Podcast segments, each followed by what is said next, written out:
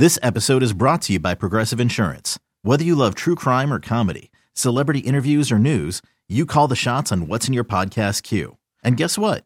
Now you can call them on your auto insurance too with the Name Your Price tool from Progressive. It works just the way it sounds. You tell Progressive how much you want to pay for car insurance, and they'll show you coverage options that fit your budget. Get your quote today at progressive.com to join the over 28 million drivers who trust Progressive.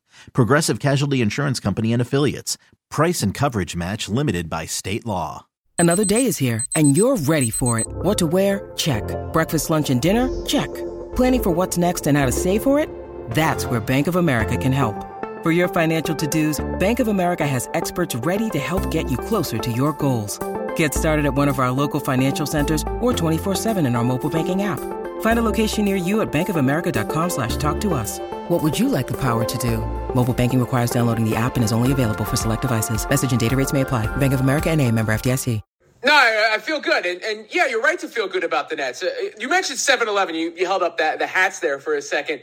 It, you know, it might not be um, scary hours anymore, but 7-Eleven open – at all hours. And, and I, I, think this is amongst the best stretch, if not the best stretch, those two have had since they came to the Nets. Not only in the the um, the way that they're playing individually, but the way that the team is playing, the vibes around the team. Uh, Kevin Durant, that third quarter last night was just ridiculous. And I've said it uh, a few times this year, but the whole trade request and, and all the hysteria and, and everything that went on – as far as as KD goes, it's made me appreciate the fact that he's on the Nets more. You know, the, the fact that one of the all time great players in NBA history is on the Nets, it, it's more appreciative uh, after after all that that went down.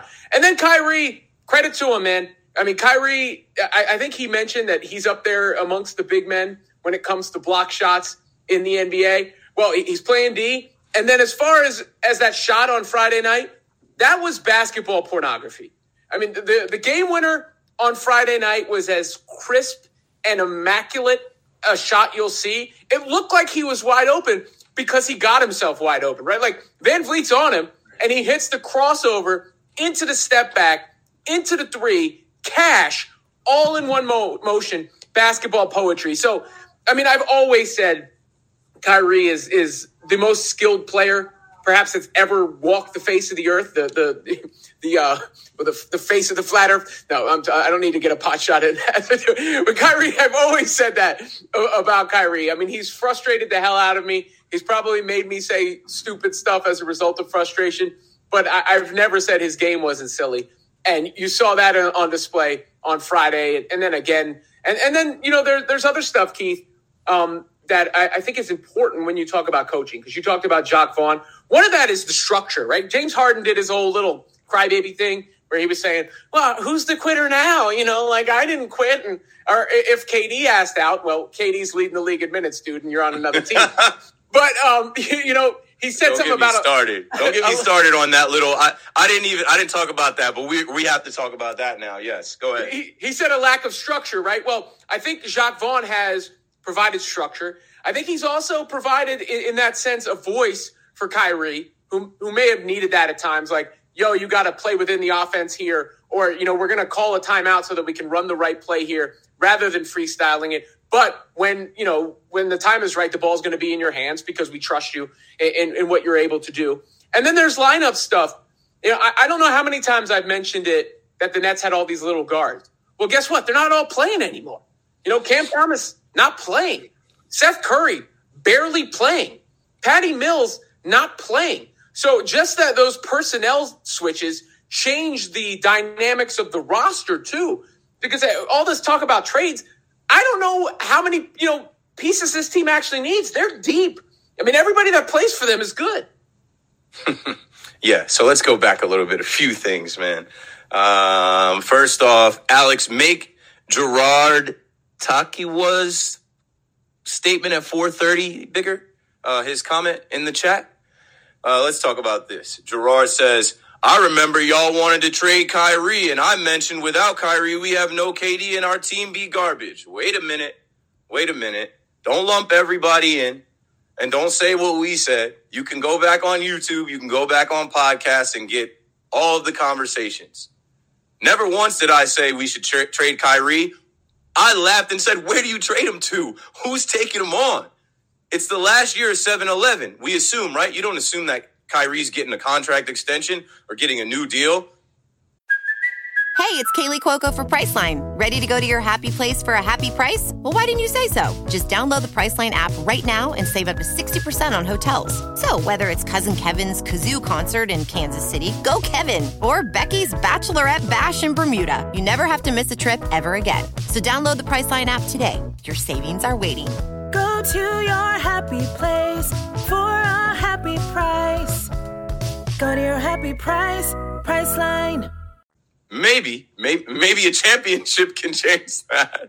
I'm starting to dream. And that's all you can do as a fan. You dreamed and hoped of this team focusing and locking in and not having distractions. The way this season started with distractions, it was toxic. And that makes you think of the worst case scenarios, not the dream. You start thinking about this thing getting blown up. I think every Nets fan thought about blow it up, blow it up from this summer to now. I think every Nets fan was disappointed in Kyrie again putting the team in a place where it's like, hey, this has nothing to do with basketball, and uh, now we don't have you. But now that Kyrie has been back, the Nets are 11 and three with Kyrie. I never thought they'd be better without Kyrie because he's one of the best players we've ever seen. He should be in the NBA top 75. Every time he does something ridiculous, I tweet or at NBA on Instagram, and I'm like, hey, put him in the top 65 because what we're watching is special. And you know that. You know that. And now it seems like Kyrie is just bought into the game and you don't see him necessarily looking for the attention on Twitter, Instagram. He's still posting his things, doing his things, but he's locked in on the game. The team is locked in. The structure you talked about with Jacque Vaughn, the structure is preparation, planning, the schedule these guys have, and the respect that they have for Jacque Vaughn, a former Brooklyn Net, a former NBA player with years of coaching experience, not a new coach. He's already been the interim head coach for the Nets. Now he gets to be the Nets head coach. I'm glad they didn't add more controversy and more nonsense to this with Ime Udoka. Because could they potentially be winning right now with Ime Udoka if they brought him uh, from Boston and, and fought all that? Yeah, but then there would be a dark cloud hanging over this. There is no dark cloud hanging over the Nets right now. They are winning games. And it's like they're winning every night and they're finding ways to win. So let me see what I have here. Uh, Jacque Vaughn is 16 and 6. And the Nets have won 10 out of their last 11, six in a row. You think they're out of a game. They're never out of a game because they have 7 11. KD and Kyrie, this is how they drew it up. This is what you imagined as a Nets fan in 2019 when we made the clean sweep. When I was at the London series and I brought my Vince Carter jersey to London, hoping and praying that we would get KD, Kyrie, and we did. It's been turmoil, it's been up and down and I don't have to go through it, but you guys know the first year KD didn't play, Kyrie played a little bit. Then we go into the NBA bubble, none of them are there. Uh, we have the Harden year, right? I don't know if there was a stretch during the Harden year that Steve Nash went 16 and 6. Jacque Vaughn is 16 and 6 right now because these guys have bought in. They believe. There's an argument out there that this is the best roster that the Nets have had around KD. I said that early. I said that very early that this is the best roster that KD has had since he's been in Brooklyn. And I hope that they are able to get past the second round. And then maybe that convinces him to stay and keep building and put more pieces around him. And maybe, I'm putting it out there, maybe if they win and we move forward, there is a chance that Kyrie comes back because he's planted in New Jersey. His family's in New Jersey. He's got three little kids. He's bought property out there. He doesn't want to go play in, I don't know, uh, Sacramento or something for the Kings. But there's just some differences uh, in the organization. And it was good to see Joe Tsai actually put out a tweet saying skills as Kyrie is doing this thing. It's like, yeah, acknowledge this man as a part of your team and a big part of helping your team win. We are starting to move away from the nonsense. And anybody that wants to play the game of, oh, well, you said this about Kyrie, none of that shit matters. Like, what matters is the Nets are doing what they they're supposed to do, what we've wanted them to do. Become a team, win games, create some chemistry. And as a fan, it makes you dream of the possibilities. This team is in second place. This team is three games behind Boston, who got smacked by the Orlando Magic twice, and then the young Magic players trolled them. I, I don't know what's going on, but at 19 and 12, the Nets are where we imagine them to be, where we've wanted them to be. You're, you're getting surprise performances out of guys like TJ Warren or Ben Simmons. Uh, Royce O'Neale missed some time and he was shaky in that first game. He had zero points, but then he hit, hit some big shots and was better in the second game back. Nick Claxton. Nick Claxton. Last year, how did last year end with Nick Claxton?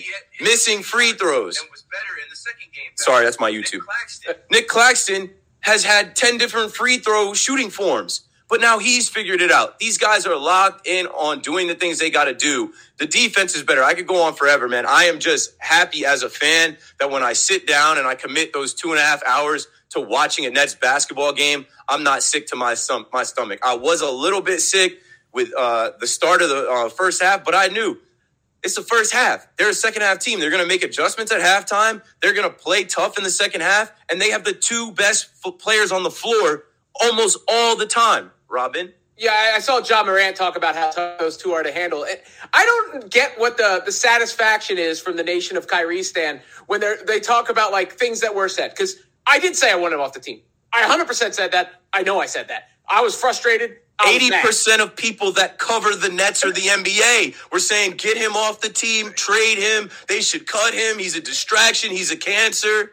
And you know why? Like, it's not like that's the thing. It's not like it just. It's not unfair, and it's not unmerited. No you were talking a few years ago. You mentioned the bubble. He apparently didn't even want the bubble to happen. He wasn't there playing. Then the next year, he's on a sabbatical for whatever reason. Then the next year, when you found out there was a player who wasn't vaccinated and was going to miss the games, who was it? You knew who it was going to be, and I don't even care about the vaccine status. Then this year, again, I give the guy a clean slate. Again, it's contract year. It's got to be fine. And the whole thing happens. And to me, it's not the link. It's the way he handled himself after when I'm like, dude, you could have just made this go away. And I got frustrated. I've always believed in Kyrie's ability. I've always wanted to root for Kyrie. You know, like I would love it if Kyrie could be my favorite player, you know, consistently. I still am not confident there's not something that's going to happen, but credit where it's due. The guy is a hooper.